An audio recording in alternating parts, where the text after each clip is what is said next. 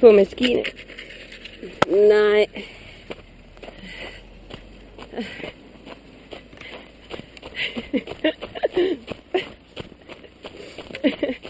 Og rookie mistake.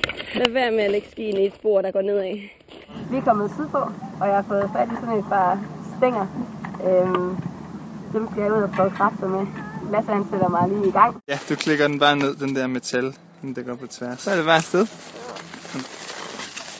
Men jeg tror, du skal tænke på, at du sådan hele tiden har en fod i sneen, som du sætter af med. Og så hopper du ligesom lidt over på den anden og glider frem. Prøv at glide lidt længere, Maj, på den ene ski. Ja. Jeg er kommet til dagens absolut største udfordring. En lille bakke. Mit approach, det bliver at prøve at stå stille. Garanteret god skovskider. Men jeg prøver.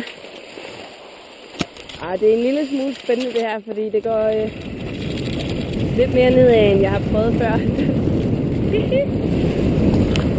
Jeg ved ikke, hvordan man bremser. Og så skal det bare holde sig i sporet. Det er dejligt at få lidt mere fart på. Jeg synes faktisk, det er gået fint. Altså, jeg sætter virkelig meget pris på de spor, der er lavet i forvejen. For de par gange, jeg har været uden for sporet, der har skiene virkelig været livlige. Jeg er ikke skvattet endnu, så det ser jeg som en sejr. Jeg er på vej mod min første overhaling. Ja, så sætter han farten op. Nu gælder det virkelig om at holde afstanden. Jeg kan høre ham bag mig. Åh nej, mælkesyren begynder at melde sig i armene. Det er ikke godt. Jeg tror, det lykkes. Jeg har sagt min første mand. Åh, det føles godt. Det er de små sejre, der tæller. Det vil være de sidste kilometer for i dag. Jeg har fået en lille smule bedre styr på det.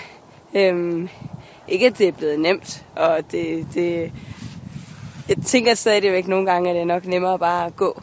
Men jeg tror, at nogle gange har jeg mærket sådan lidt rytme og sådan lidt af det der flow, tror jeg, som det skal være. Så det er egentlig meget godt.